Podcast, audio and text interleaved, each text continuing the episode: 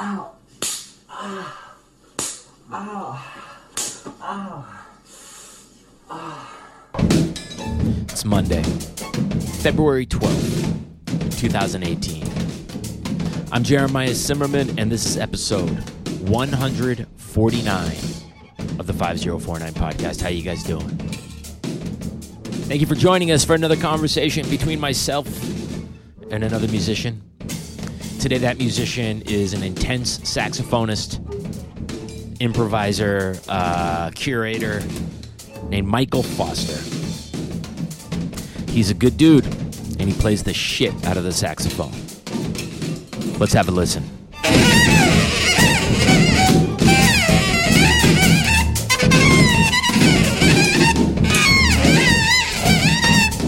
Michael Foster's on the show today, and it's a good one.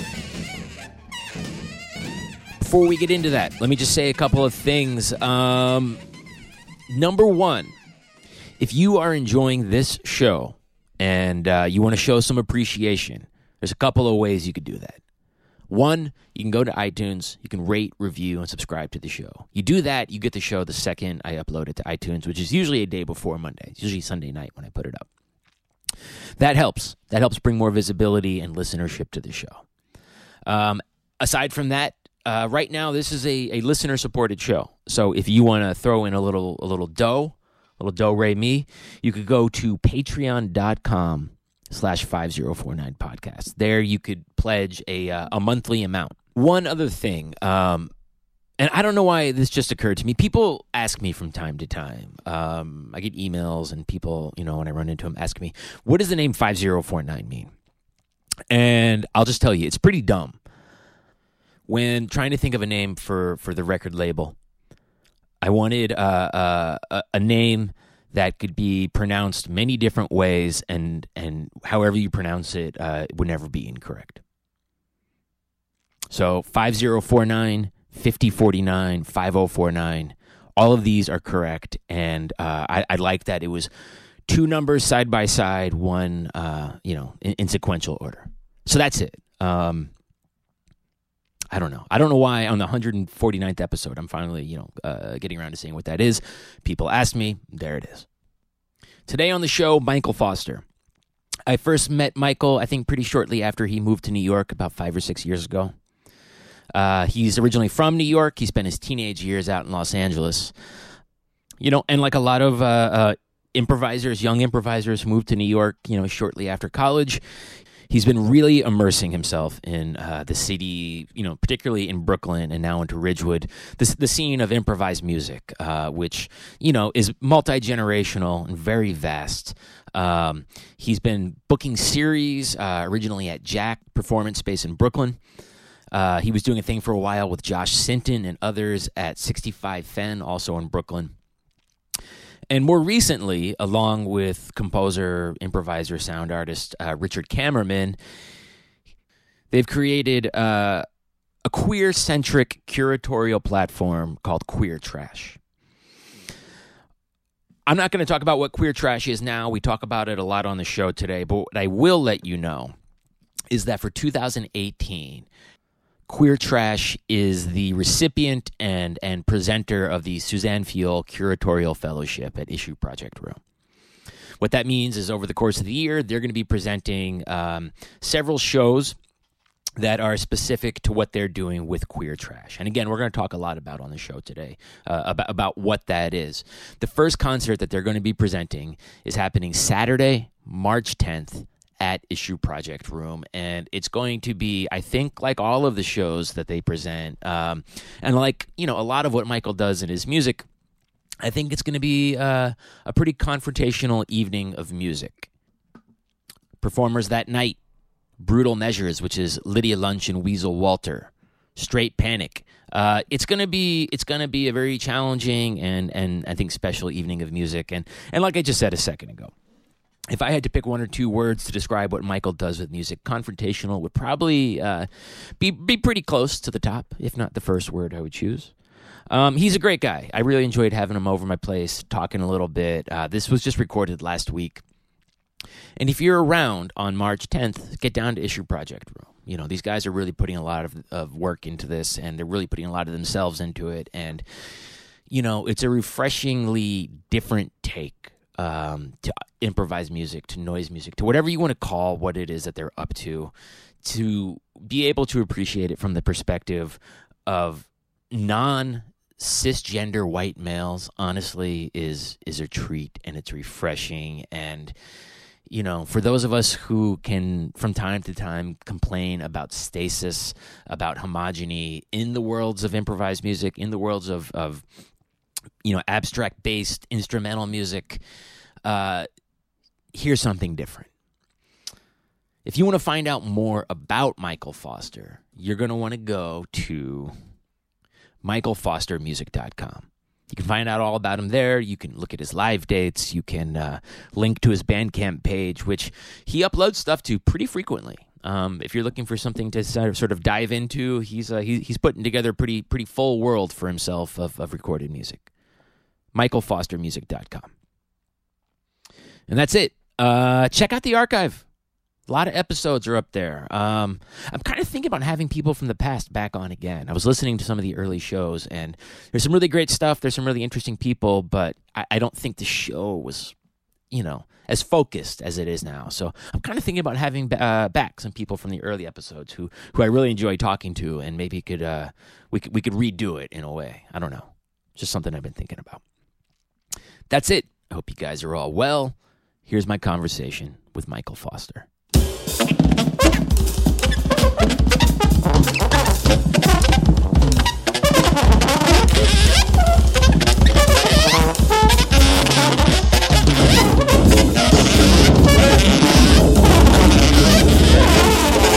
Beautiful horn. I love them. But the problem with it, Yeah. Wow. uh, I don't know saxophone. So Right, like, I was right. having problems with it, like you know, just producing tones and stuff. And I was like, I don't know if this is me or the horn because the horn seemed Yeah, like yeah, yeah. it had Well, you were also. I remember that that Facebook post. You were like, "I want an Otto Link mouthpiece," and it's like the funny thing is coming from like a clarinet to like an Otto Link. It's like a totally different like concept of blowing. How I so? Think. Well, I I never really did clarinet. I just like faked clarinet Sure. or like That's what I do. You know, yeah. and um, but you know, like an Otto Link mouthpiece is like super open on the Uh-huh. inside, like the chamber itself, like a big tunnel. right. Whereas like for clarinet, most of the mouthpieces I've seen, Like super- and I used to work at like Sam Ash, you know, right. they're right. like, oh, you're not there anymore. No, thank God. Right. No, I do something worse now. Oh shit. but wait, wait. But so the Otto Link thing is hard because it's just People it's say so it's hard because like the it takes a lot of air just to get like any sound out of it because Right. the chamber's so open. So I finally bought a bass clarinet. Like I used to have a bass clarinet, Yeah. and it, again, it had like issues. Yeah. So I finally bought this horn that like is like just a blank slate. It's brand new. Like overhaul it's whole de- thing. decent, like intermediate model. I bought like a, a Vandoren mouthpiece. Like Yeah, I know a hundred solid. percent that anything that's fucked up on it Would be me. you. Right. Right. Right, So right. if like, I, like Man, I just got like a new tenor or I sold a tenor, bought a tenor. Sometimes I do this to like make a you, little I feel bit like of you extra. sell a lot of horns. I always see you posting Yo, shit. yeah, yeah. I mean, that's, well, that's from like my Sam Ash shit. Because you got stuff on discount. Well, not just I would get stuff on discount, like, you know, you just like you get your eyes open to seeing people coming with like gear and stuff. And sometimes usually when I flip a horn it's so I can make like a grand You'll in make the money on exchange. Yeah, Yeah, yeah. I'm not gonna do it to lose money unless like Right. somehow I had money, which like has not happened. But do you ever like I? I'm always I'm selling a clarinet on eBay right now, Right. Just because like I buy shit and then I'm like I haven't played that thing in right, all right, two totally. years. Like I just I could barely focus on one instrument. Yeah. And you do eBay? yeah.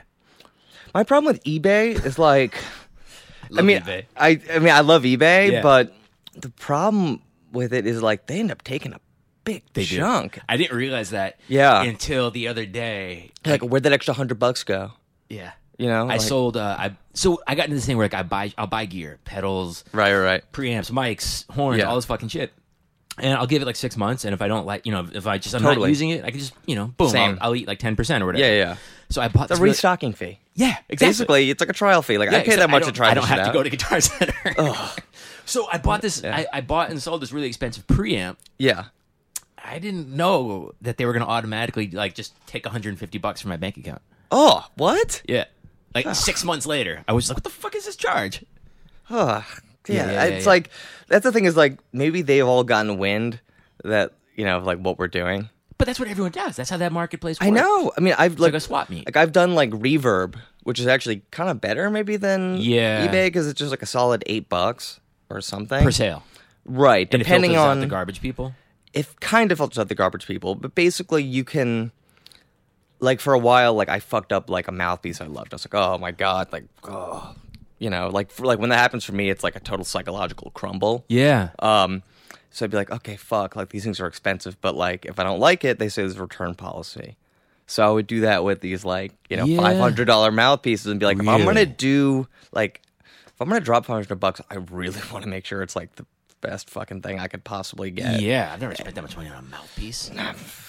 For saxophone it's like easily. crazy. it's crazy like i fuck like i mean someone just like gave me this old Otto Link soprano mouthpiece that was like pretty fucked up had been to like hell and back Mm-hmm. through like different refacers who like basically made it so it was like a valley on like the table it was like a disaster Yeah. and little did I know this thing was like worth like fifteen hundred bucks, or like people list it for fifteen hundred bucks. Right. No one's paying fifteen hundred bucks for a fucking mouthpiece, and if they are, like, who are they? Is it maybe like I mean I saw a picture the other day of David Sanborn's mouthpiece. The Oh, same yeah, mouthpiece he's up. been playing since like the early '80s. Right, right, because he's been using that like silverite Dukoff shit that we would sell at Sam Ash, Right. And those things are like a lot of people use them. Like Zorn uses it. yeah, and his I mean Zorn's mouthpiece too. You look at these things, I don't even know how he's still producing a tone they're on. fucking silverite. These things they they like crumble. Like even the ones that we would get new from Dukoff, and granted, the ones that we get now are probably significantly worse than the ones from even twenty years ago. But like like when Bobby Dukoff was alive, who uh-huh. made them? and he oversaw the production to some extent. to some extent, Right. Lesser extent than probably way earlier, but we'd see them and be like, oh, what the?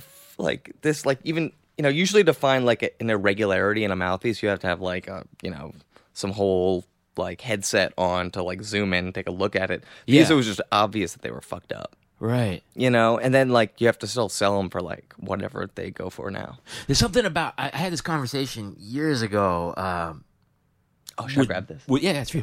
Cheers. Cheers. uh, with Ben Goldberg, Oh, yeah. the clarinetist, and we had you know, I mean, it's definitely the clarinet, and I, I feel like the saxophone as well. It's like the instrument and the way you know the the, the three components: the horn, the mouthpiece, the four components, the ligature, and the reed. Right, right, right. Like it's almost designed to never be like a fixed thing. Right. You're you know always what? trying to like Man, I've been freaking out this weekend, or like for the last two weeks. uh, I just like have not been able to find a good read. And I switched over to these. These oh yeah, see, I've been I've tried those, and Yeah. I've just never been able to get like like if I want to play tenor, I want like the full like on soprano. It seems to still maintain a fullness even if you're using like a synthetic reed. yeah. You know what I mean? Like Yeah, so yeah, it's yeah. like oh, n- soprano's never been temperamental for me. Tenor has like always been the most temperamental. Yeah. It might be because of like the setup that like I just found myself accustomed to, Uh-huh. or something. But I've tried so many synthetic reeds, and like, what do you do? You buy it, you return it, but like you put it in your mouth. I just Like- I mean, look, you know, there was a couple years ago, like three, four years ago, where the uh, reed, like I used to play these reeds called Marca. Yo, those are great. the- well, they used to be.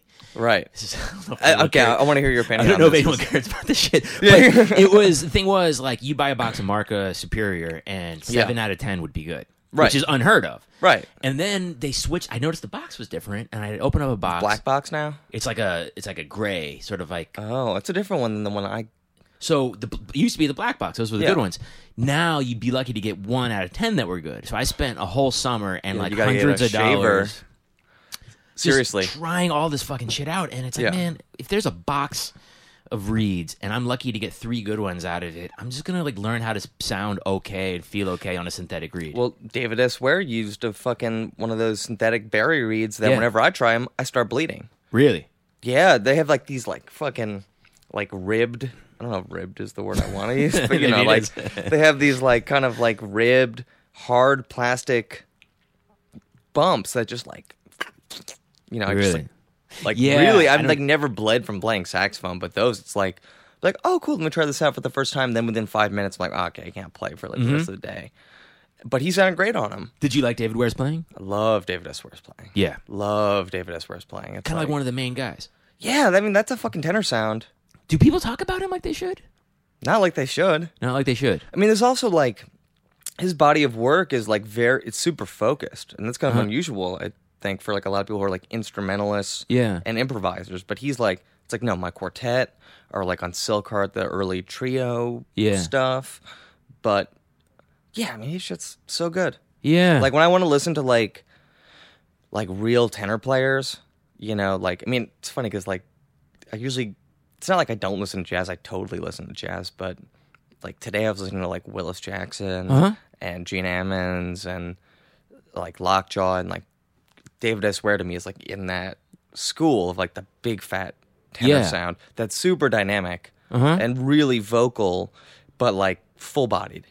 totally. You know what I mean? Yeah, yeah, like yeah. like and that is so inspiring to me on like so many levels regardless of the kind of music I'm doing. You Uh-huh. know what I mean? Like even if it's like a kind of a super like tenor heavy free jazzy type of thing or even if it's like some uh you know like whatever like New York review of cocksucking Uh-huh. music is it still like applies like that kind of like full um like kind of full spectrum sound but really feeling like the throat the spit Like a growl. the air the growl like Yeah. that's like the full body of the instrument to me and of like your your body Mm-hmm. going into it so It's weird. Sax is one of those instruments where, like, I mean, I could tell you, you know, my, who my favorite sax players are, and in my mind, they're all very unique. You Yeah. know, um, but gen- as a generalization, like, I don't like sax players that sound too good.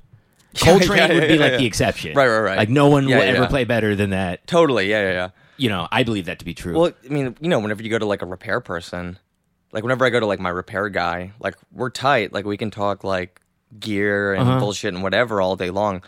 I can't. I can barely fucking read music. right, You know what I mean? I got kicked out of more jazz classes than I attended to completion. right. But we can still talk. But then when it comes down to like, hey, like, you know, do you?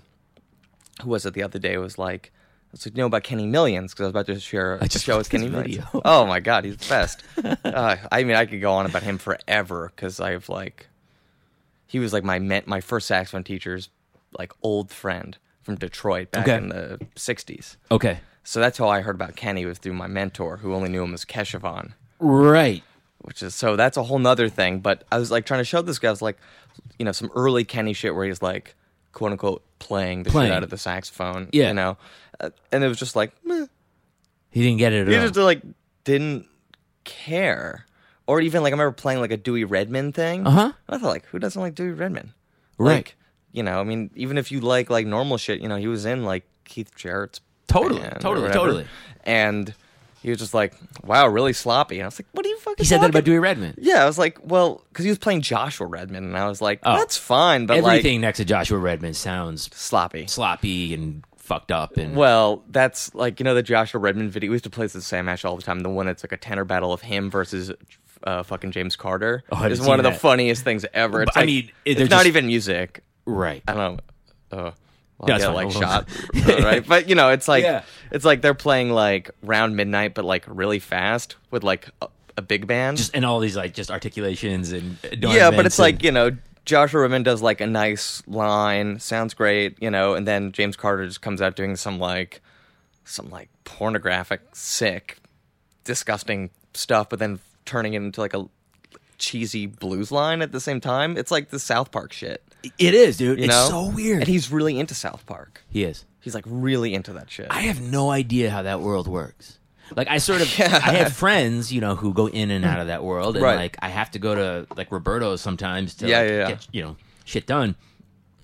I just don't even know how to talk. I, I feel so like self conscious where like I tell me, I used to feel so. I mean, even I guess working at Sam Ash kind of. But no one comes into used- Sam Ash who can actually play. Dude, Surpri- you'd be surprised. Hugh Masekela came in. he just died. He did just die. Yeah. He was. Uh, he said some really funny things, which I shouldn't repeat because he Sure. just died. But Yeah. he said some like nasty shit. I was Really? Like, Yeah, of I of course. course. Though He's of old course. school. right? They're all gonna say something like, "Wow, you just said that." Amazing. But James Carter would go on all the time to like flip. You know, he's got like a hundred horns Sure. more. So he'll just like come and be like, "I don't know, I got this like Bundy or whatever. Like, uh, I need some money." Right. And he just come and make you know make him a deal, or like Charles Gayle would come in Yeah. to go say I like heard he's not really playing horn anymore. You know, I don't. I studied with him for a bit. And we Really? Were, yeah, we. That's like a whole nother weird. what did you study with Charles? I mean, not to like. okay, no, well, no. I um, this is probably, how did I study with? Okay, so I started with Charles because I used to work at the Jazz Foundation of America, which is an amazing organization. Okay. Uh, they're in the Musicians Union building on 46th Street, Mhm. And they help out like quote unquote like older jazz and blues quote unquote quote unquote quote unquote musicians um, with like healthcare, Right. gigs, whatever, um, navigating that kind of confusing world. right? Yeah. and uh, especially people who you know who aren't part of a union Mm-hmm. or whatever. Um, and I worked for them for a bit, and when my contract was ending, like I was getting close with Charles, and then I became friends with him because I like love Charles Gayle's music. Yeah. Love Charles Gayle's music so much, so so so much, like all of it, Yeah. like all of it, even the stuff that some people, the the eyebrow raising stuff. I You mean like best. the like thematic preaching stuff? The, yeah. the preaching. Yeah, oh, that's yeah. the best. That's that. Shit's He's- incredible. okay. But um, we can get into that. Yeah. Yeah. Yeah. I, I mean, w- you know, within like a to a certain degree. Sure. Um, but so anyway, as my contract was ending, and they knew I was close to Charles, they were like, "Your contract's ending," but like they were doing this thing where they were like pa- basically paying people to give lessons, and like, well, you're tight with Charles, like, you want just like lessons with Charles, like as like a going away gift? And I was like, fuck yeah. Oh my god. So I'd go to Roberto's or Michiko studio, and he'd just teach me like jazz, like basic jazz. Really? Yeah, like 'cause I never. Like standards or Yeah, standards like a bl- like blues changes, like shit that like I kind of missed the chance. I mean, that's a whole it's a whole nother thing. But like you know, when I I didn't start playing horn until I was sixteen, Uh huh. which I guess is like late. Yeah, it is. Yeah, yeah, yeah. Right, I didn't so- start playing until I was like 19. Right, exactly. Yeah. So you know what it's like, where you tried, like, or at least for me, like, still being in high school, trying to take classes, people are just vibing the fuck out of you, Mm-hmm. And like, I was committed to like learn and whatever, but like, never. You're talking about ne- like high school jazz band. high school jazz band. Like, I knew all those people, I was buddies with them, but I was just always kept at a distance because they were like, "You like weird music." You're kind of weird. This is in L.A. yeah, I, Yeah. I went. I lived in L.A. for high school. Where Santa Monica or something. Um, they just call it West L.A. Okay. but the high school was in Santa Monica. Okay. What- was Um, it Santa Monica Heights? No, no, they they are enemy. Uh, Crossroads. You went to Crossroads? No shit. Yeah, you know. Oh, right, because your wife's from LA. But my wife's from LA, but like famously, a lot of people have gone to Crossroads.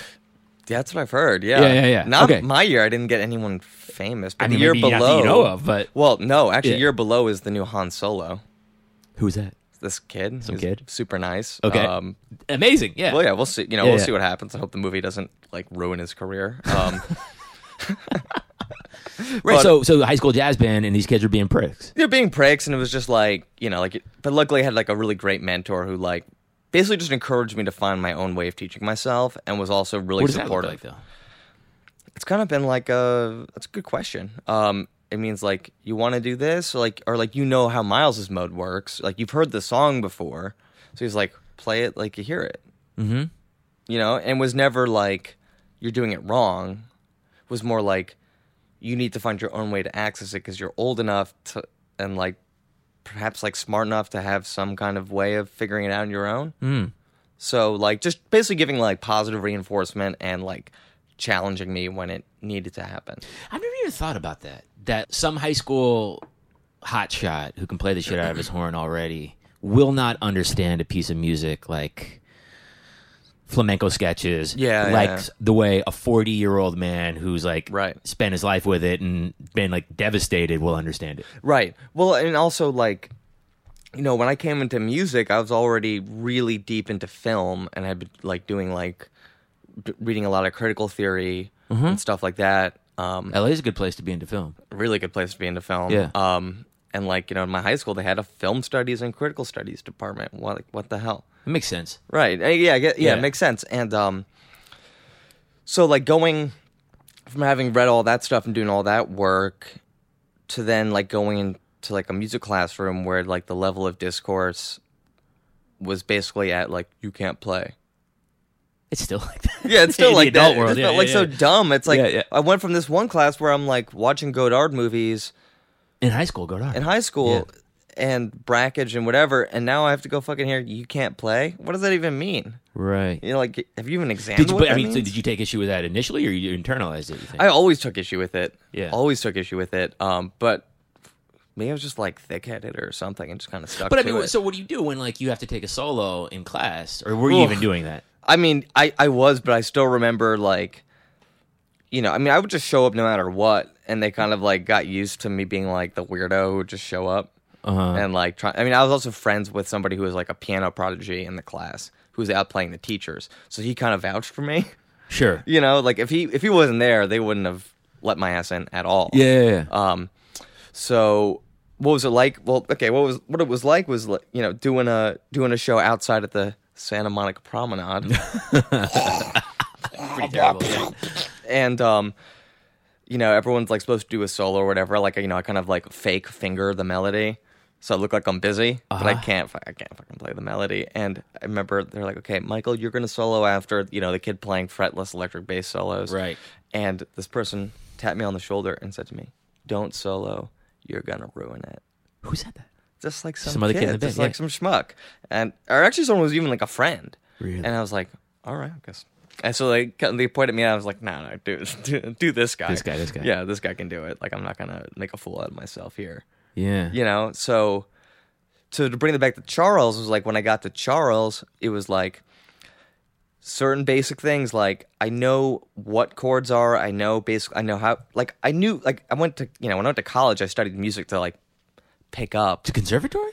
No, no, just like jazz, like uh, jazz classes, electronic music classes, stuff like that. You went to Bard. Yeah, Okay. and um, so I was like trying to kind of like pick up a lot of the, just trying to pick up slack a little bit, and it was still always hard because it was like the different teaching methodologies for jazz stuff.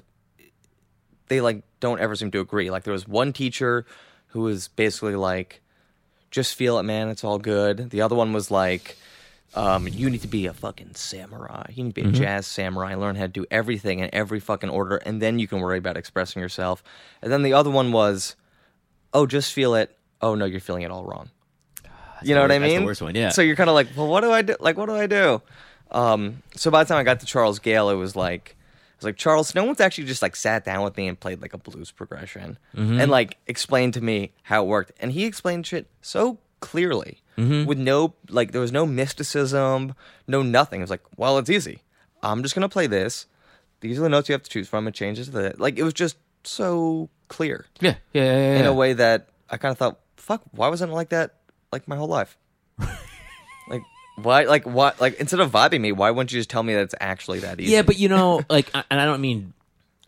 Uh, uh, people need to figure out how they learn, and if you're a good teacher, right. you need to figure out how each kid learns. You know, I was, Yeah. my sister in law was asking me the other day because she wanted, she was like, she's like, "What do you think? I, I'm going to get lessons for my kids. Do you think like Suzuki method or this method?" Oh, I, said, yeah, I yeah. said, you know, spend more time focusing on like who can get them excited about music and get Totally. them to want to play an instrument. right. But I feel like you know, kids learn differently, and I think there's probably some aspect of like traditional jazz that is about making you scared to fuck up. It is Mm. about you, you know, not wanting to, you know, be the dumbest looking guy on the bandstand. Right, and, right. You know, that works for people, I guess, the same way like I used to play with Butch Morris Right. who you know was somewhat from that background, and he like he loved keeping you on your toes That's by what I've like heard. Not being very nice. Yeah, yeah, yeah. You know, and I don't like that. I don't respond to it. Yeah, yeah. You know, it's not for me. Um, I never know if I respond to it or not. it sounds like you don't. I don't it sounds think like I you don't d- like it. Well, I, I don't like it. I definitely don't like it, but I do like feeling a. L- I either like feeling like there's like a lot of pressure or no pressure whatsoever, Uh-huh. and like the kind of in between zone is kind of hard for me to navigate. But I do feel like you know, I someone asked me to um, sit in with their band like a year ago, and Mm-hmm. I said yes, and I just wasn't ready for it. And like Yeah. they're like, do, do a solo, and like I did a solo that was like garbage. Yeah. and um, I felt really guilty afterwards. I felt Oh, I know, like yeah. I felt like man, this is your music. You worked so hard on it, Right. and like I didn't contribute to it in any way. I made it bad. Yeah. and were they cool with it, or Yeah, of course they were cool with it. A nice person, you know. Yeah, yeah, yeah. But they're lucky it was a nice person? I mean, I've been kicked off a bandstand before. really, in. New York, like in your adult life, in my yeah in my like college I guess it's adult like college life one summer a friend of mine who's like super nice guy really positive really you know all about positive reinforcement he had a summer job playing bass for like a some kind of jazz ensemble mm-hmm. student jazz ensemble and he was like oh well come and visit me in scarsdale where he was doing it and uh, like just you know like we're gonna play st thomas you can play st thomas like oh i love st thomas i can play that he goes Yeah. yeah just do like a solo on it like i don't know we're gonna hang out anyway like might as well. I was like, okay, cool. I do it. The ensemble's led by this real like tough guy who like every other thing out of his mouth is how he used to study with Jack DeJohnette. Mm-hmm. Whoop de doo. The guy actually has drumming gloves on, which I've never seen anyone else ever wear. I've heard about them, Yeah. but like drumming gloves, like you know, blue Yeah, yeah, rubber yeah. things.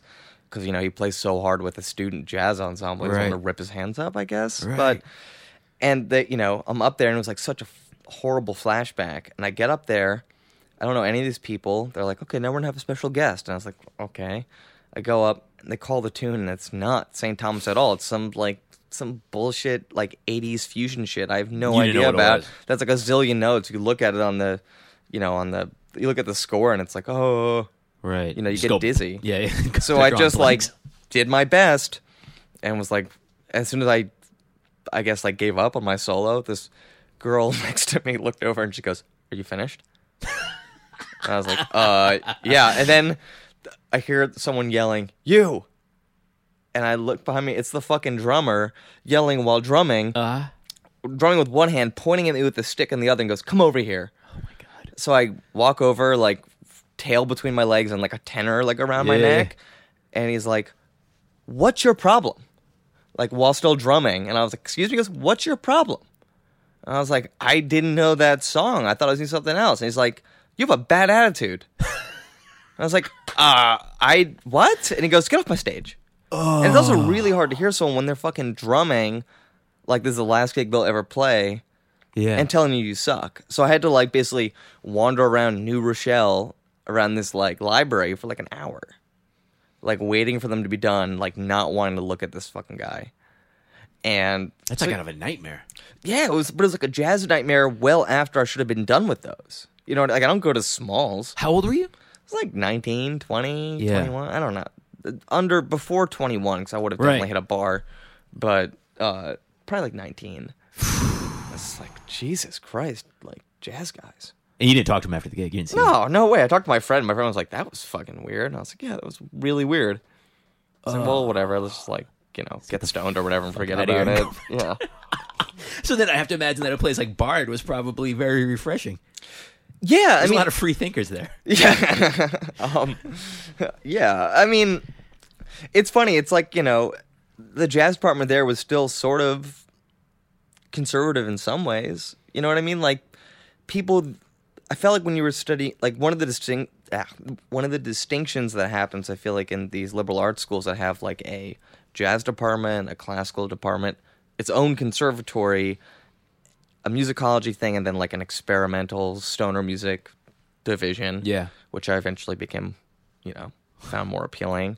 Um, is that with the jazz stuff, it seems to kind of be. Some people seem to assume that also means it's just like how to be a studio musician. But why would you go to Bard to be a studio musician? Yeah, that's not Doesn't- right. didn't Oh, you go to. Berklee for that. you go to Berklee, Right. Lee, or you go Right. to you know whatever. Right. Um, and so the vibe there still kind of felt a little bit like, like, first of all, like it's like people are good. Like there are tons of great musicians who came out of Bard, but from the jazz department, it seemed to me, and like I really got along with the head of the department, Thurman Barker, who was an AACM guy. Yeah. But some other people, the vibe was like kind of intense, and that people ended up like graduating and not really. They might have majored in jazz, but ultimately didn't do that with like as their life right. pursuit. They Right. I mean, the number of people that go to jazz school and then, quit. Yes, a lot. or just they graduate and do nothing with it is Yeah. It certainly outnumbers the the number of people that continue even on as like wedding musicians. right, and that's You know? and that's like a really tough, you know, hustle too. Yeah. Like if you want to freelance musician. being a freelance musician is so hard. It's like, you know, I mean, or even trying to do like the big band. Like when I worked Right. at the like at the Jazz Foundation, it's in the musicians union, and it's like all these guys who like, you know, like that's like those are some tough gigs to get Yeah. because they pay well, right. you know, and Right. no one wants to give them up Right. because it's a good gig. Right. You go out to like what, like Fire Island, Long Island, wherever, and you do. But that's like sort of, you know, and I'm not the person to maybe talk about the problems with jazz, but but there's, you know, something I witnessed was I used to do some work at the new school, yeah, and there's this thing that's kind of ongoing. There's there's uh, people on faculty who are very uh, resistant to any kind of change, very resistant to new people coming in, very resistant to dealing with you know new ideas. Um, you know, according to them, because it's not the jazz tradition, but it's Right. also it's like it threatens their livelihood, totally. Well, their You know? job's on the line. right? And Like, I- I it's not very good for art. No, it's not. But You it's know? also, you know, I mean, like player versus game situation a little bit. Like Yeah. The situation sucks. Like you know, you can't really make a living with art in the U.S. So you go to teach, but then there's not even that many teaching gigs available for teaching art. Right. And like when you get it, you really want to keep it. Well, and now to get the, I mean, it is. It's never. I mean, maybe because like I'm getting old, or uh, it's never been like the people that get the jobs now in the universities. Yeah. are- I mean, aren't necessarily you know killers from the bandstand who are like resting. It's like it's a pretty academic. You have to be. It's a huge commitment. Yeah. It's a lot of time. Yeah. you know and like you have to end up accepting it as part of your like who you are Yeah. like that being a teacher is like it's not that just you're a musician who does this on the side you're also an educator Yeah. you know and i was talking to an old professor of mine last week about this and she Uh-huh. was saying you know she's like well now i've like really come to accept being like a professor and educator is like part of my identity Yeah. part of like my practice Yeah. Yeah. yeah. and that's really cool. You know, like that's great. That's well, I mean, there's be. you know, for some people, there's like a there's a pride thing there where it's like, am I going to be you know a wild dog out there, right. in the streets, or am I going to be, you know, this tame lapdog inside, Right, right, right. You know, with a fucking pension. Yeah. You know, there's for a lot of people that's a really hard thing to to so it's so deal that's, I mean, it's funny because like, yeah, I understand. It's like a like you feel like maybe like you're you're not in the fight yeah or like you're not on like the front lines. yeah but you know, fuck. I mean, like, look, I'm applying for like jobs all day. you are You know what I mean? Like I didn't get I got rejected from Medicare. And so to me the idea of like having like a job where you have like healthcare and all this shit just sounds like wow. Cuz I've done like, you know, just as many gigs a week when I had a full-time job as I do now when I have like a part-time gig. well because you just I mean if I'm correct me if I'm wrong you just do gigs that you want to do you're not yeah, necessarily pretty pretty much. you know learning some guy's charts that you don't give a fuck about so you no, cuz I'd be I'd be like really bad at it. I would fuck it up. Right, right. I can't- for I- whatever reason though. Yeah. You're you're not like gunning for some other tenor player spot on a European tour. You know, of, that would be really funny. yeah, I mean, I'd be into that if that was like a vibe. A little bit of like a little bit of competitiveness is it's good. Wait, so did okay. you, so so when you left L.A. and moved to go to Bard, were you like fuck music? I'm done with that shit. I don't need that. No, the opposite. I was like, I was like, finally, I can like just jump into it and not have to deal with this pedestrian bullshit. because you knew when you got to Bard there'd be other weirdos. Yeah, I knew there'd be other weirdos, and also when I was looking at schools, I like, you know, I really looked at the course catalogs, and I, what I wanted at a bar was, so there's like, there was a lot of. Was Maryanne Amacher still there, or had she already passed? she had passed not too long before. Yeah, Um, but like her spirit was very much like part of that department. yeah, And so, like, uh, you know, I was excited about the fact that there were classes in Japanese literature. Like, I saw you have your little Mishima section. Oh, there's more right there. later. Yeah, yeah, yeah. Oh, good. Oh, that's my guy. yeah. oh, same. Yeah. It's a complicated one. I could say that again. There's a gay porn about him and about his Shield Society. It's a hilarious He was gay. movie. Yeah. Well, I don't know if you'd ever say it that way. yeah, but, but yeah. if you read the mask, you're like, this is written by a gay man. it's his first book, and he says he's gay. Yeah. And then he's like, oh, well, you know. Yeah, but then you read like the sailor who you know fell from grace with the sea. You're like, Oh, oh, my God. he's hating himself for being gay. Yeah, well, that one, or um, I mean, the be- like the the later like kind of like homo fascist shit he gets into is like Yeah. so so out. But yeah, Yeah. there's like a there's like a gay porn spoof on his So Shield actual Society. porn, like meant for I mean, off. as porn, you I don't really know if I mean if like you could find better material. Sure. for sure. It's mostly just like like oh my god, let's restore Japan back to its like So- you right, know, right, right, and, um, Right. like teach me. Um, I'm spacing on the name, but anyway, yeah. So like I went to Bard because they had like a Japanese, they had good class in Japanese lit, this experimental music department. Mm-hmm. Thurman Barker was teaching, Richard Teitelbaum. Mm. Um, you know all these people who I like knew of from like weirdo records I listened to like in high school. Mm-hmm. Um, so yeah, that and, and like the film department was cool too, but I ended up actually not like engaging with that at Mm-hmm. all, which I'm like still a little bit disappointed. In. that you didn't? Yeah, I, w- I wish I had because there was like Peter Hutton was there, Uh-huh. and he's like an amazing or was an amazing filmmaker. Um, and yeah, I just like never really got to chill with like him or uh, Kelly Reichardt and the other like really awesome filmmakers. But um, yeah, I mostly just like really dove straight into music stuff. Yeah. Like, I, yeah, I really wanted to like make up for like some sense of lost time. Yeah. You know. But I mean, was that like? I feel like you know, what uh, Marina Rosenfeld would have been. There. Oh, yeah.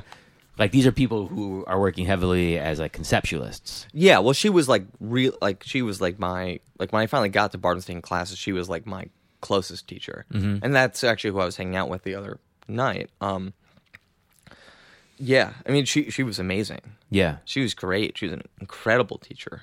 Um, and she had a class that was called Electroacoustic Ensemble that was basically just an improv class.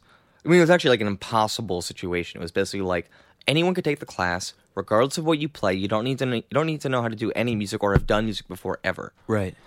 And we're gonna just like all try to make music together as a large ensemble, given these conditions, which is, you know, impossible. Right. Like even with people who are like rippers, like a large ensemble is like fucking hard. I hate playing large. Hate it. Improv. So large hard. Ensemble improv.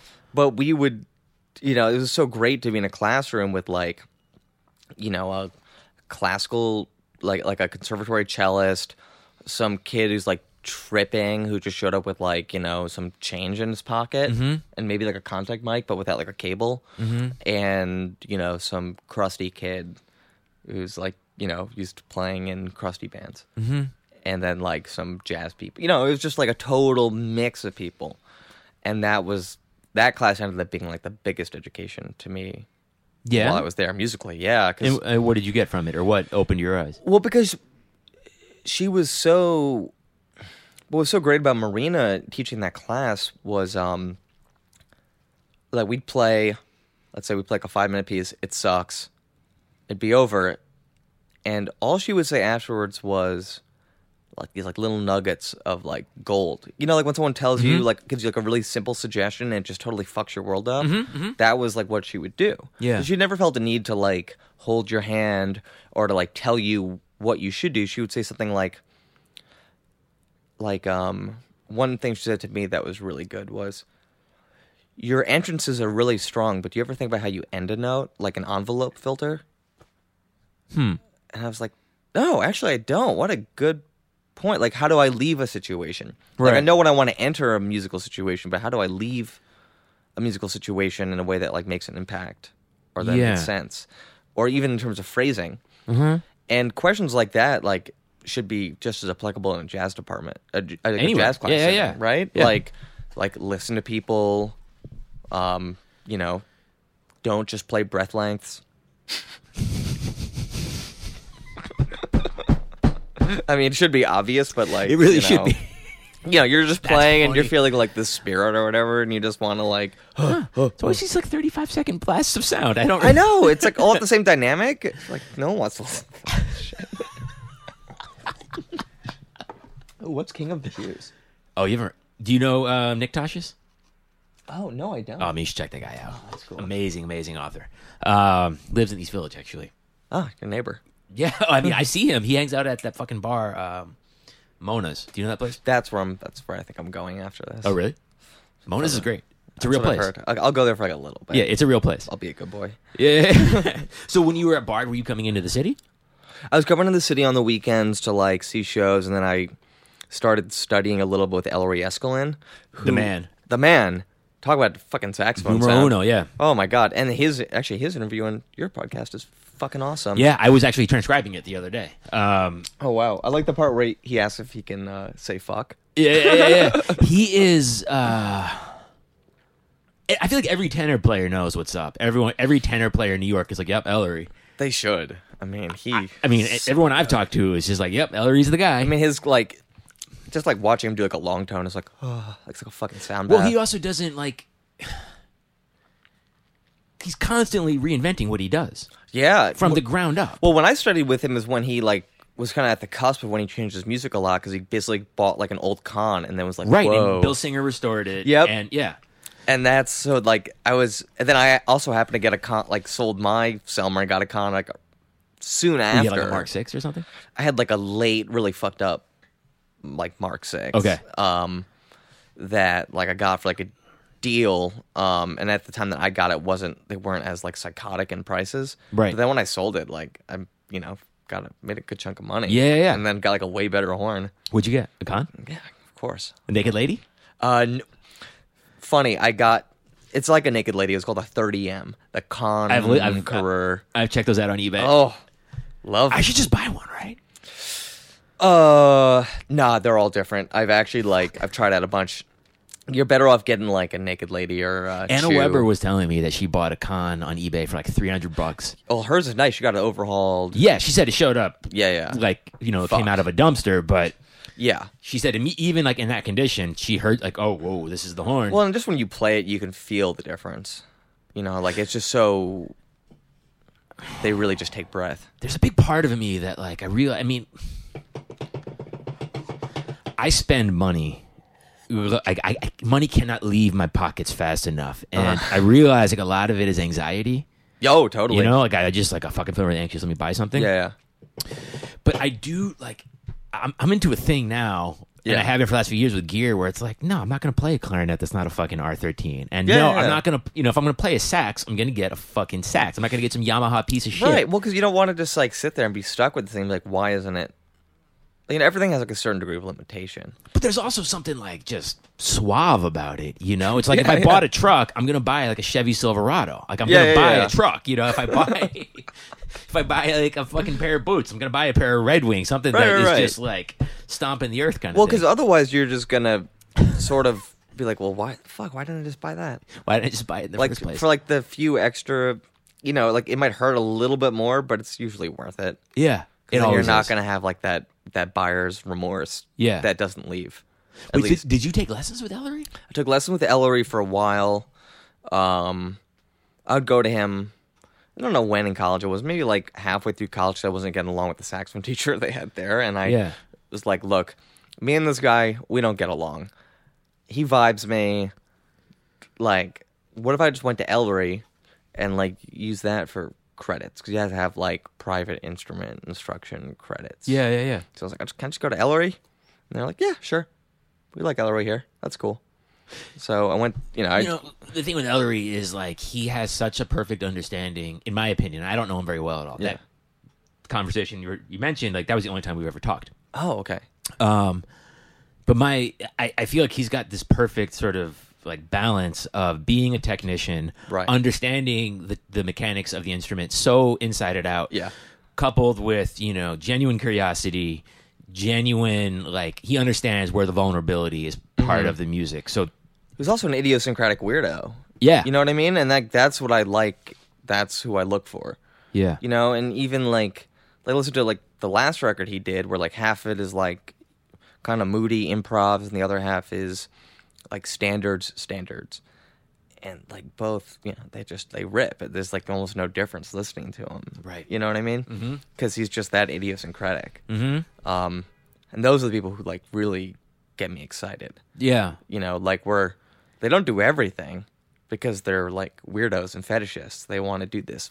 They want to chase after this one thing. Yeah. No matter like how many different shapes it takes, they want this thing. Uh-huh. You know, and that's like Ellery or Charles or David I swear.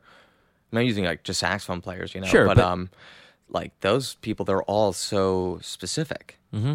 you know, or like they're focused and it goes totally different directions and they try out different shit, whatever, but they're just like really focused on accomplishing their like aesthetic goals. Yeah. And that like they you know, they're like real like they want to be real artists. Right. And that yeah, that just like excites me. So when you you know you go on a bar, you go into shows in New York on the weekends, like what was your idea when you moved to New York? You're like, I'm gonna be, I'm gonna play in the fucking free jazz scene, and Yeah, it was. Um, I was very lucky. you've been here what since like for like five, six years? Yeah, five six years. Yeah. Um, I was lucky because I, when I was at Bard, I was like hosting a lot of shows and bringing people up from the city. Um, you know, taking back some of that. Uh, you know, the all that money you spend to go to college Uh-huh. to go bring up like weirdos from the city who I wanted to see, and I couldn't like I can't afford to just go to New York on a whim to go see someone play at the Stone and then come back that night. Right. No, so I'd just like bring them up. Yeah. Um, so I actually knew a good amount of people, and I knew uh, Weasel Walter really well because he would come up a bunch, and we always like got along when I was young, and we'd like share bills when he'd come up to Bard, and he was like, "What are you doing like after you graduate?" I'm like, "Well, I guess I'm gonna go to New York." Mm-hmm. Why? He's like, "Oh, well, just like hit me up when we get here. We'll like play. It'll be cool," and that was like awesome. I was like, "What? Really?" Like someone who I think is like So- really great, Right. like is actually like encouraging me. That's like out. Um, so yeah, like I came to New York and like my first show I played in the city, not like first show I played in the city, but like the first show I played outside of like my college band and stuff was like in a like Weasel was like, you want to play this gig at um Zebulon? Oh man, I miss it. I know I miss Zebulon, but now it's in L.A. Right. and it's apparently even better. I hear it's very different. Oh yeah, Well, it's like more professional, is what, Right, is what right. I've heard. Well, I guess like you know, the real estate market's a lot more, it's a lot nicer there, Yeah. uh, than here. But so is anywhere. Right. Um, was at Zebulon. He's like, okay, it's a quartet. It'll be me, Tom Blancarte, and maybe Steve Swell. Do you know him? I was like, oh my god, I love Steve Swell. Mm-hmm. Please, like, I would, uh, let me do this.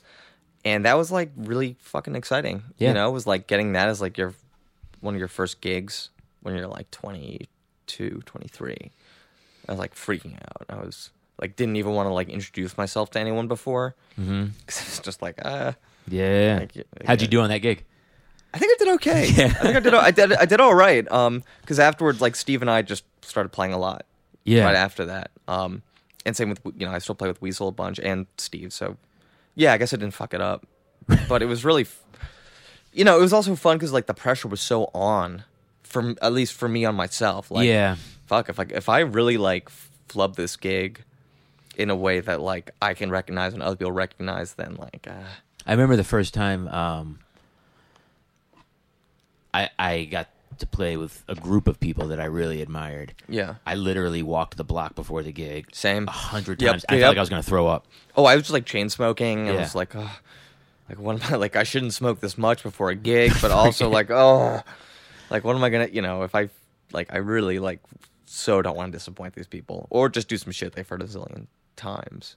Right, but you can get yourself in trouble. Yeah, if that's your yeah, starting point of because Yeah, sometimes just going with the flow is yeah, really the thing to do. I mean, you know, I think you- there's a tendency in young players to um, To want to show off all shit. their shit. This is all my shit. Like Well, yeah. Then the gig's over. Then you're like in 15 minutes, you're you out of ideas. you're empty. You're shooting blanks, Yeah. and you're like, you know, you kind of want to throw up, and they're like, we're still going yeah, for like at least another 15 to 30. yeah, you know um but yeah i mean that so like i was just in a lucky position because like i knew i knew like those people. So when i came in like i had some idea of what to do and like weasel helped introduce me to like some people and that was great just to have someone like in Mm-hmm. my corner when you know because otherwise like it's really hard to get here and just try to figure out like what you want to do. You don't really know time. what you're doing. It Takes takes time. Um but yeah, so that was I was just you know really lucky and like really thankful that he would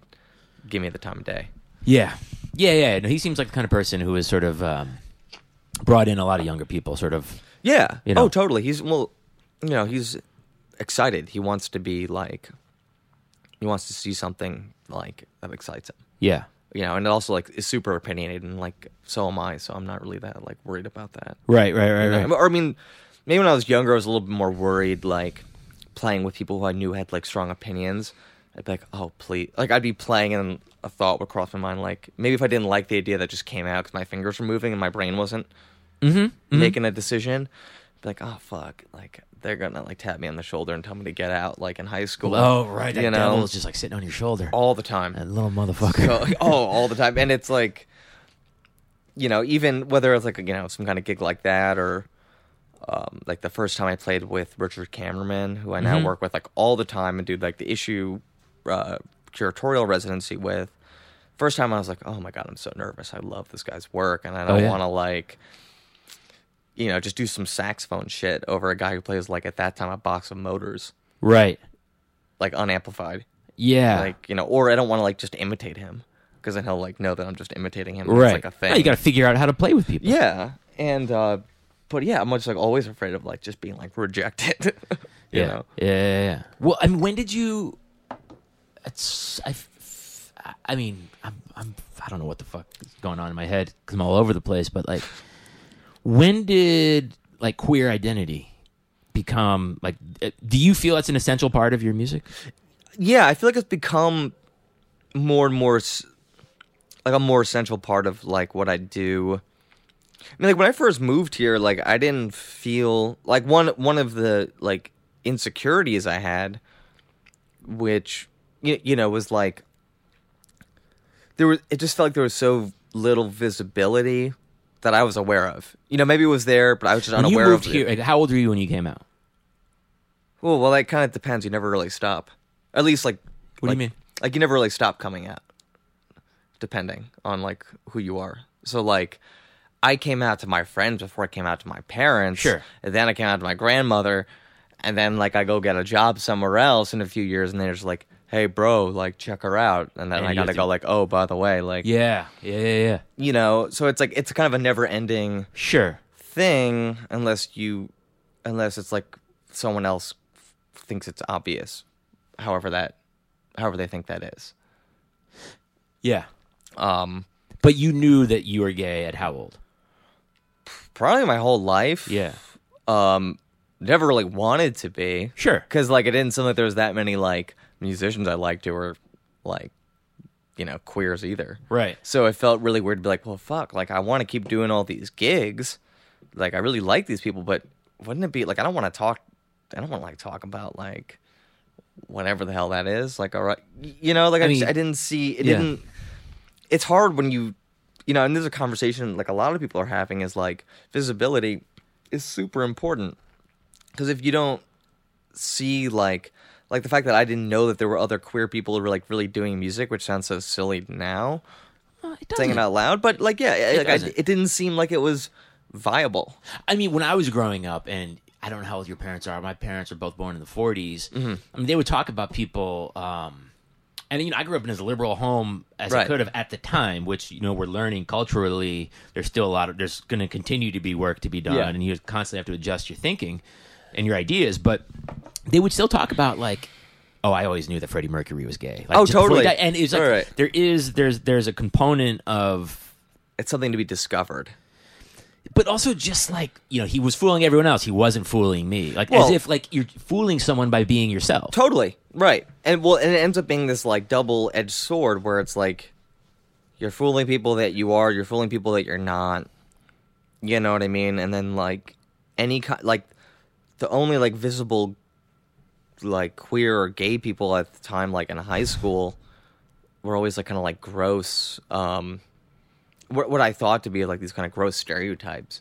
I'm like, well, I don't really see any like I don't see myself in that at all. So like, you, you know what I mean? It just didn't seem viable. It didn't seem like there was like a room for for me in whatever that thing was that maybe I thought I was or didn't want to be or whatever. Um, so then with music, you know, at like a certain point, I was getting like really frustrated. Like I think I went to like a few shows and just heard people saying like, just like kind of casual homophobic shit, like, Like nothing.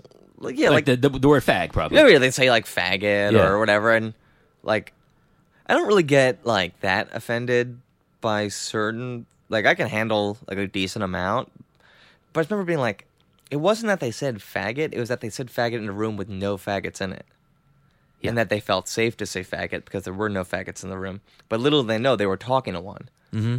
and like, if I wanted to, I could have just like knocked that person out and been like, "Whoops, now you know." Mm-hmm. and um, so that felt kind of obviously shitty. I was like, well, I this is weird. So you know, you're go- you're like on like Tinder, and then you're at like the show of only like straight white guys, and then you're on like your Tinder dates. Then you're at the show with all straight white guys, and it's like this weird thing. And then sure enough, I am on Tinder and I see someone named Frederick Butler. This is a shout out to Richard Kamerman. Uh huh. I see him on Tinder and I'm like, who is this fucking guy? I recognize this guy from somewhere. And I was had just been playing some gigs with Aaron Zarzutzki, this like awesome used to be Chicago based uh, electronics guy. And he's like, You gotta like play with my friend Kamerman. You gotta play with my friend Richie. He's mm-hmm. great. And sure enough, I'm like at work, bored, on Tinder, and I see someone with the fake name of Frederick Butler. and it's Richard Kamerman. Yeah. So I get a message that's like, "Hey, do we? Do you know Zudi? Do you know Aaron Zarzutzki?" And like most Tinder conversations don't start with, "Hey, do you know this experimental musician based in Chicago?" Right. Right. Right. Right. And I was like, "Uh, yeah, I was just chilling with him. Are you Richard Kamerman? Who's Frederick Butler?" He's like, "No, it's Richard. It's my internet name." Yeah. And it's like, well, like I'm going to this noise show. You want to go to the noise show too? I was like, sure.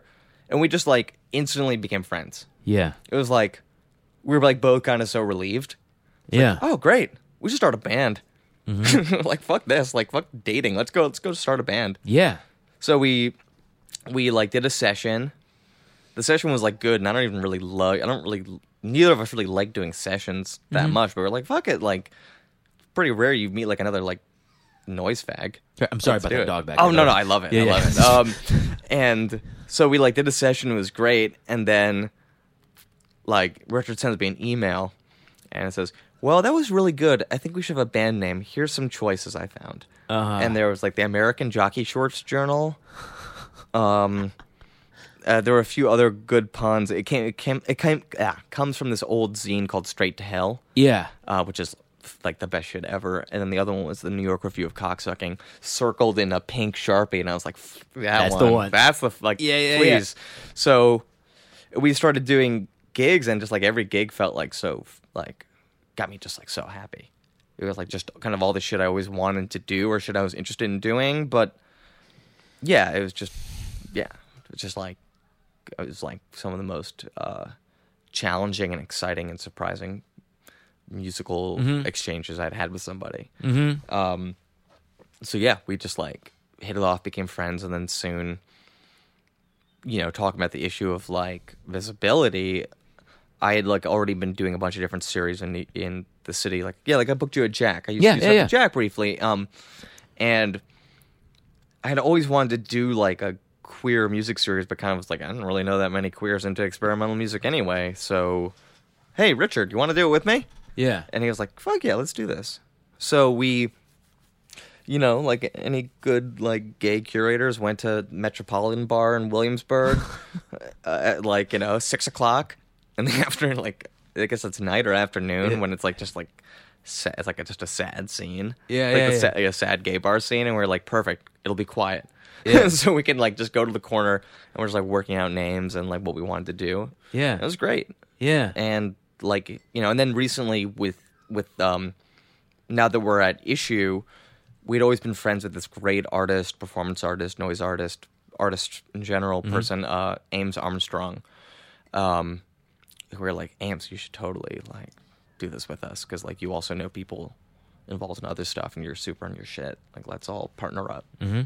So yeah now now it's like a trio of curators Yeah. um, but yeah, so to answer your question, like the issue of like queerness and making it visible is like so much thanks to like becoming friends with Richard. Mm-hmm. You know, Yeah. There's something I was. Do you know M Lamar? Mm-hmm. I was talking to Lamar. Oh yeah, There's a character. Oh, yeah. I was talking to Lamar recently, and you know, we were. There's this thing. It's like I'm fascinated by. I was in Poland one time, and this guy told me that I belonged in a crematorium. and, like it didn't. what does that mean? Like as a Jew, Oh, right. like yeah, I should yeah. be lining the walls of a crema. Like my ashes should be lining the walls of a crematorium.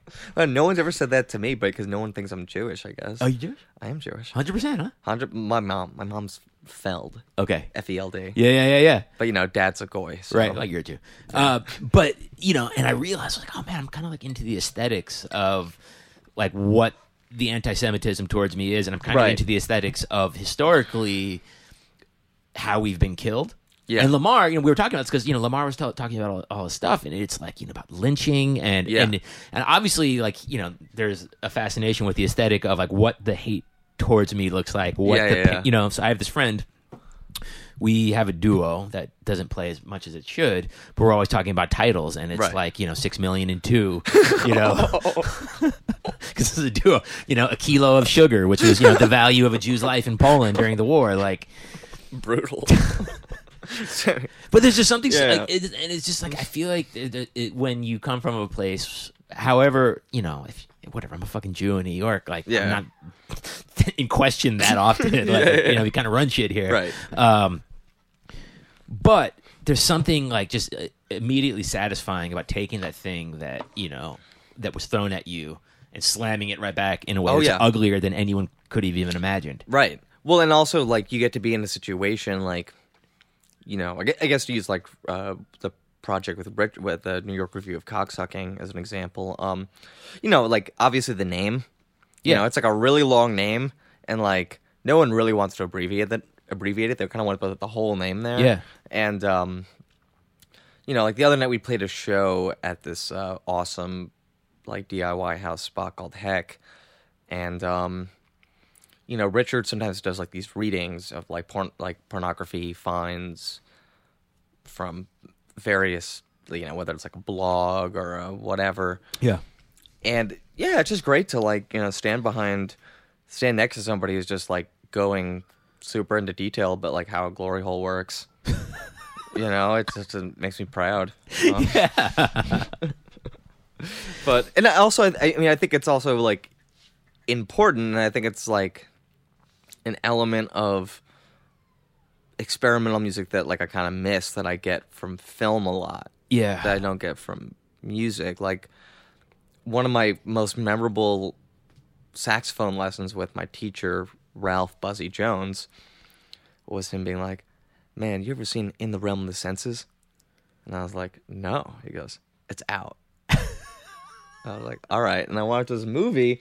And you seen this movie? no. Oh man, it's the best. It has it's a Nagisa Oshima Okay. film from the seventies. Has like unsimulated fucking, and there's this incredible shot in the movie where the girl's, um, the female character is like blowing the guy, and she lifts her head up in this beautiful close up, and like real cum just like slowly comes out of her mouth. But it's like this, like when I saw that shit in high school, it's like whoa, like oh my god, like that's super deep. Yeah. Like she just like she just really did it, and it's like it was just like you know that kind of mix of like I guess vulgarity or mm-hmm. frank frankness or whatever in that way is something I think is really like moving mm-hmm. to me and like something that kind of like like gross honesty I don't see a lot in music and especially in like improvised music because you know it's like so abstract. There's no text there's no context. Um, and for a lot of you know and, and for a lot of people that's great. And for me I kind of I really like strong concrete context.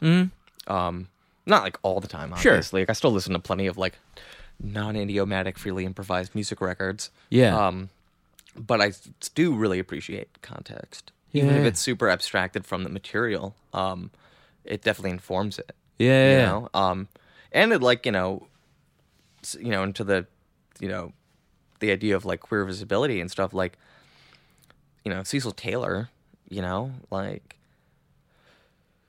i know so many people when they went to his the whitney exhibit they still didn't know he was gay and i'm not saying that's like a fault of like the curation or anything but just i kind of felt like well damn that's like i didn't really know that in high school either Right.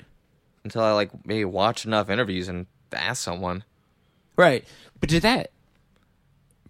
Were you like, I, oh, I should have known that, or you, did, were you like, that's cool that I didn't know it because he just made it about his music? No, I wish I wish I had known it because it it's not like I would have then viewed all the work as like gay art or something separate from like regular Yeah. heterosexual art or whatever. Yeah, yeah. But that I would just it would have been nice to know that there was like someone else doing it. Right. And that it was cool. You Right. know? Like and it wasn't just in the way of like you know, the way that people talk about sexuality in music, especially when it's not like totally disclosed, is like, oh, psst, Right. I've heard you know, and it like I and found my- everyone chit chats. We all I found myself chit-chat. doing that the other day. Oh yeah, we all I do was it. like, wait, was Tony Williams gay? And I was like texting this friend of mine. I was like, hey, was Tony Williams gay? Yes. Seemingly. yeah, yeah, so, or maybe But seemingly he lived with a lot of shame or or Right. Well, also, you know, and it's just like, just kind of sucks. Like, you know, I mean, if I choo- if I want that to inform the work or not, that's like up to me. Right. To me, it does. For me, it does. Um, not like you need to, but it was would have been great for me to know that somebody's music I like devoured in high school was like also like part of like the fam. Yeah. You know, it would have been cool to know that. Um, and then I mean, I feel like I'm saying this, but it sounds like almost like there's some resent, but there's not. Right. You know, it's just like, how do you know? How do you find out that Cecil Cecil Taylor's gay? You Google search, and then what comes up is a Stanley Crouch article where he's like, Cecil can't swing because he's a faggot, and faggots can't swing. That what he said? Yeah. In those words. Yeah. Yeah. Basic, you know, more or less. Yeah. Um, and like that's a shitty way for someone to be identified. Mm-hmm. Is like by what they can't do because they're like a fag. Mm-hmm. That's like that's also obviously like silly as fuck. but Right. Mostly just I mean funny in some ways, but you know, I, I wish I'd kind of like known that. But I mean, that's super dangerous, you know? Yeah. It's super, super dangerous and irresponsible. And fi- I mean, this, to whatever degree it's happening, I think people are. I hope people are. I mean, that that could be really detrimental to somebody. You know, who reads jazz magazines? Like fans, Right. All twelve of them, Yeah. and then like little like little kids who are just getting into jazz. Yeah. you know, it's not. Right, and it would be so good for a kid to be able to like appreciate someone's work and say and realize, oh, that work is made by. I mean, I'm just using like sexuality as like Right. an example. You know, like especially because sexuality has you know is always so layered with like that's gross, that's not okay, that's rated NC seventeen. You know, you know what I mean? There's like a lot of like barriers up with how you talk about it, and it would have been great just to know that about somebody. Um, because obviously you know like Mishima or whatever, like reading that, or you know, I was even watching some like new queer cinema stuff at the time, or like reading a little bit of like Genet. Like you can't like That's read. pretty brutal shit. Oh, that's the best shit. Yeah, brutal. brutal, super brutal. Yeah. Um, you know, and like you can't read like one, you can't turn like one page of Genet without him talking about like the Vaseline in his back pocket. Right. you know what it's I mean? amazing. it's amazing. Yeah, it's incredible. Yeah. Um, and that, yeah, that's great. You know, instead of having to hear about it like, Psst, I heard this one time, blank and blank fucked blank and blank and blank and blank was the bottom, Right. and blank and blank's always the top. Right. Like, I don't need to hear about that shit. Right. Like, that's like a what, a what a weird way to hear about who someone is. Yeah. Just by like some straight guy being like, oh no no, he likes to take it in the ass. It's just such a weird. It's a weird. It's like, and also like, why are you so? Why are you so into care? knowing that? like, yeah, like I mean, maybe you do too.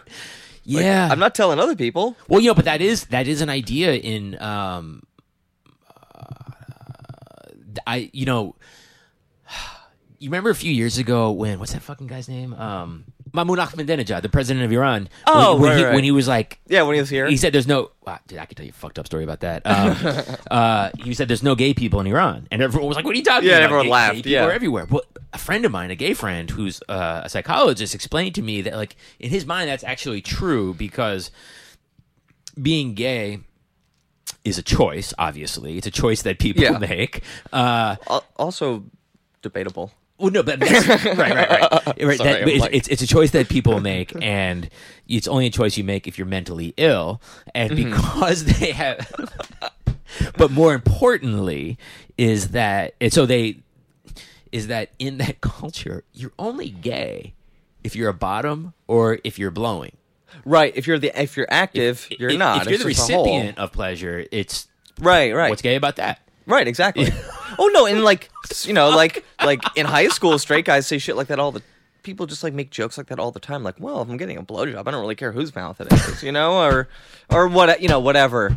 Um, and it's like, oh, like, why are you so concerned? Right, just a fucking mouth. right.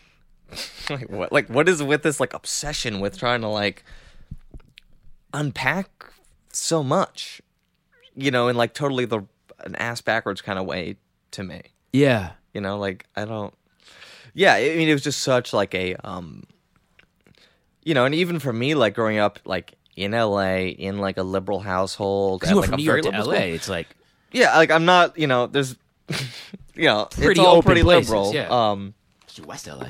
West LA too, right? And even then, it was still like all this, um, you know, amongst like cis guys growing up in like high school or whatever. I don't know if it's still the case because I don't hang out with many high schoolers, but.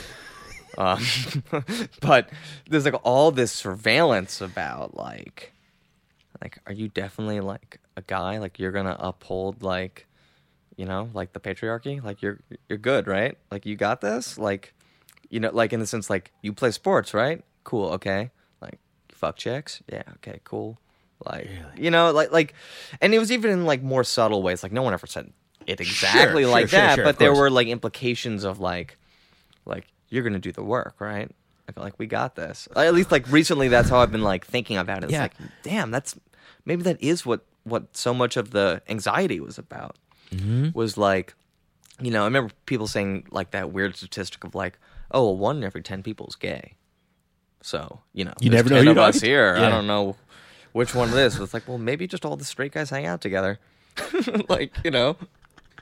Um, and it it's just yeah, like this like this kind of paranoia associated with it. Mm-hmm. Always and like especially like, you know, you read like a lot of gay literature, watch gay films or whatever, so much of it is like the forbidden fruit, forbidden Mm-hmm. this, forbidden that. Everything is like you know, um like Call Me by Your Name is a movie about two people fucking who never seem to have sex. Hmm. You know what I mean? Like we're still not going to see them fuck Mm-hmm. because it's like for some reason more elegant not to see them like actualizing their feelings. Mm-hmm. So it's like so much stuff is just feels still like kind of very I don't want to say closeted, but you know, like brushed. Like people don't want to talk about sex. Right. And they also don't want to have to like address you as a, a sexual person who might even be different sexually from from you. if Right. that makes sense. Right. Um, yeah, like you know, I mean, what like, you know, you'll trying to think of like a hypothetical example. of- But you know, it's fucked up because like gay people are forced. I feel often are like forced to wear their sexuality on their sleeve Mm. in a way that no one else has to. Like, I mean, if, if Well, a- I mean, any, well- any like if if you know if you knew what I was into with you know like in the bedroom, it's like I wouldn't want people to know that, and I don't have to let people know that. Right, right. It's yeah, it's totally your decision how much of that you want to wear, or also depending on like the environment that you're about to step into, to what extent, you know, is that information you want to make public, and that to me, like, always still freaks me out. Right. I still get like you know, I mean, I've, I've the project I make do the most shows with is the New York Review of Cocksucking. It's pretty like about as obvious as as it mm-hmm. gets, but I still always feel a little bit like self conscious, like, damn, I have to like go into this room and just like tell everyone Mm, yeah. like I'm a fag, like, you know, and it's like that's a it's not a problem at all, but it's it's just a um just a, a, a thing that kind of comes up is like, you know, it's an invisible thing, at least maybe like for me in a way that's different from for other people. Um, Is the word fag or queer? Is it sort of like the Lenny Bruce thing of like disempowering the word by using it? oh, um, That's a, that's a I genuine guess. question. I guess. I mean, well, you know what's funny is that uh, queer trash um, through issue they do like kind of sponsored ads on Facebook. yeah, and they were um, not allowed to do one for queer trash because the word queer is in it, and also because one of their stipulations that they can't do like a sponsored ad for an identity based and therefore quote unquote exclusionary uh, page or event. And I was like, okay, like we it's a hall of mirrors when you start opening it up. right exactly Yeah. so um yeah it's you know it's it's it's strange um but yeah so sorry what was the question again just I mean, you know, I I uh at my job, it however it turned out, like I would say four out of five men that work at my job are gay. right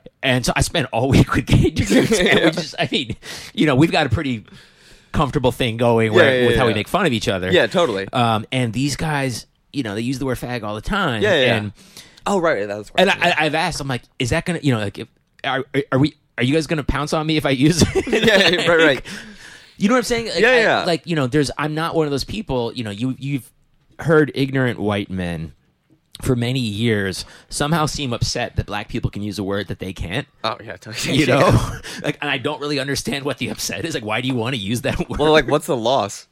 exactly. Like, who took something from you? Like, like also like, at least like in my you know experience growing up in these quote unquote liberal enclaves, it's like they still want to say it, but when they The word fag. well, or the other one. or the other or Yeah. any of the other ones, they still want to say it. Right. Because you know, like when you're on the school bus as a kid, you first learn like the words fuck, shit, piss, Right. Right. or not piss, but you know, you learn all these other the first level of bad words, and then you get to the real slurs. The real like and those are the ones that you like. A lot of people seem to like. They really want to say them because they know that they can't say them, and like they'll say it in like hushed tones. They'll say it when they feel safe. So like when I was going to like a show and I heard someone doing their impression, I think they were doing an impression of what they described as like a gay Southerner.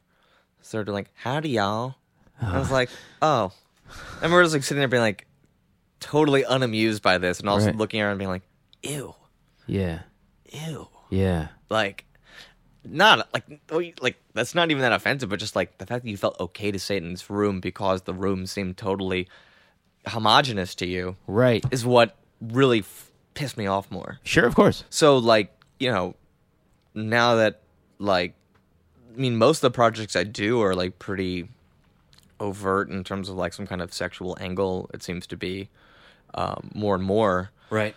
So now, like, I don't, you know, I mean, part of that was also I don't have to be in a situation like that again. Yeah. It's great. You know, good for you. I'm glad. Yeah, no, it, it, it's it's it's fun, and it's also nice to like fucking play a show and have like queer people at the show. I just I don't think I remember as a teenager. Um, my sister's five and a half years older than me, Mm-hmm. and she was in college. And the first time I went to go visit her in college in a college town, Yeah. I'd never seen that many gay people in one place Right. before. And I said something that you know I regret saying. Yeah. And she said to me at the time, and this was like a big opening, you know, like a big uh, sort of eye opening thing. She was like, "Hey, you know how you and your friends are always like fucking around and like, you know, uh, you know, just ex- you know, explore like you know, fucking around with chicks and da da da." da." She's like, these people are finally in a place where they're not around the dumb rednecks that you fucking hate, and they're free Right, right, right. to kind of be themselves. Like, Yeah. fuck off. Right, right. You Let them know? do their fucking thing. It's not a big deal. So there's, I, I just this is just something that occurred to me recently. I was, uh, I didn't, I never put it together. But I was talking, I was at my job, and I was talking to someone who was probably, I'm guessing, fifty in his 50s Mm-hmm. gay man with a southern accent, Yeah, and I realized that I automatically I felt some kind of like, like like mixed feelings. Or no, like- I felt uh like a great sense of empathy towards him. yeah, And I talked to a friend of mine who's, you know, a 45 year old gay man from Knoxville, Tennessee. And I was like, hey, man, uh, what do you think about this? I was like, I just, I've noticed this. And he was like, yeah, you know, I was like, if you grew up gay in the South in the 70s, yeah. like, you fucking battled some shit, right, right, right. you know? Well, you know what's funny is like I was, I was on tour, for not I don't know, like last month, month last month ish, in Texas. Ugh, Place I've never been. No, Texas is the best. Dude, I was Texas there is over the cute- summer, and it was the Oh, first time I'm I've not going to seen- do that. No fucking way. I'm not going to text over the summer. No, but I heard, I was in a, I went, I, I was at a bar in, uh, what the fuck was that? city? Dallas or Bravo, Dallas. And some dude screamed fag across the bar, like, just completely like, oh, that's not, yeah, yeah, like, yeah. it was cool. like unchallenged or Yeah, it was just like, yeah, that's what, you know, we're, It's so weird. Like You like, didn't man, experience that? Were No, you my Denton? experience in Texas was like blows my mind. Like everywhere we played was like run by queer or non-binary. you must be talking about people. Denton. Of course, Denton, but Yeah. Dallas too, Houston, San Antonio.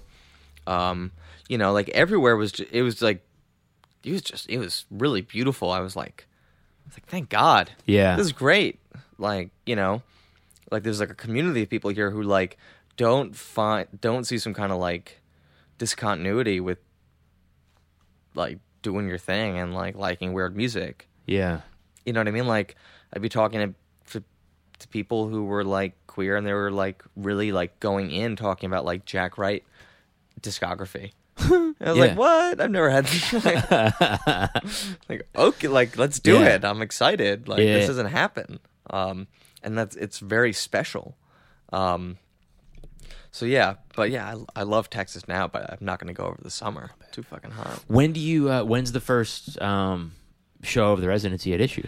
It's It's March. March. Um, reaching for my phone that saves my ass usually in situations like that. Yeah, it's like like mid March. Yeah, yeah, yeah. Actually, can I pee? What's the policy on? Well, we're gonna wrap up in a second. Okay, yeah, yeah, The first show is um is in March, and su- really excited about it because the bill is, um, it's we have Keijaun Thomas, who's a really amazing and brutal um performance artist.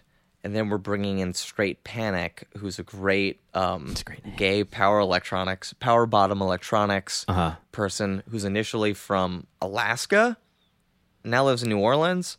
Um, and they're super cool and they're putting out like a tape of mine too. Um, so they're playing and then um, Lydia and Weasel, Lydia Lunch and Weasel have a duo called Brutal Measures Uh-huh. that I'm really excited to have there. So it's going to be like a, like we kind of curated the night thinking like, oh yeah, let's have like the most harsh night we can. Yeah. Have this be like our harshest one. Yeah. No, I, on, like, I different support levels. that completely. yeah, Open so- up with a fucking bang. And also people who all kind of have like, you know, a good amount of like, yeah, let's Yeah. rip this place a new asshole. So it'd be like one person be like, okay, I'm gonna rip a hole in this place, and like, all right, like now I'm gonna go rip a hole. In it. Yeah. So like everyone wants to rip a hole somewhere in this. in this in this place. That's amazing. so I'm really, I'm, we're all really excited to like, you know, just be there and watch. yeah. And also just like you know, it's all people who we think do such like amazing work, and you know the thing that that we all really like about doing this queer trash project is, you know, and even like early on, it was something we talked about was like, you can have like a really diverse bill in every kind of way, and aesthetically, really, really um, diverse because it's all under the umbrella or under the auspices of um, you know queer community building and que- you know and and like the queer fam. So you could have a night where you have like free jazz power electronics and performance artists. Like and have it actually make sense curatorially. Mm-hmm. you know like we had like dave Rempis and jamie branch did a great duo on a night where there was also like someone doing poetry and performance art. And it was like yeah you guys should all know each other anyway mm-hmm. you know so to have it exist under the under the auspices of queerness or whatever like was great because it just facilitates more creative um bonding Sure. meeting whatever you know what i mean Yeah. yeah. um yeah and so it's just not like all like the same people at shows Right. which is fine too It's fine too, but, but if if nothing else, it's a nice way to break that up a little bit. right as long as people are at the shows Well, that's a different conversation. Man, I'm glad you came over. oh thank you Thanks, thank Michael. you oh great now i can go pee All right, that was Michael Foster. Hope you enjoyed that. He's a really nice guy. I enjoyed getting to talk to him. We never, you know, we talked in the past. We say hi, you know, at shows and stuff. But, you know, like a lot of episodes of this podcast, that was the first time we ever really talked, and uh, and I enjoyed it. Check him out. Go to michaelfostermusic.com. And if you're around on March 10th, get down to Issue Project Room for uh, the first show in the series presented by Queer Trash. And that's it. Um, check out some past episodes. Leave a review in iTunes if you're digging it, and blah, blah, blah. That's it. We'll be back next week with another episode, and until then, be excellent to each other.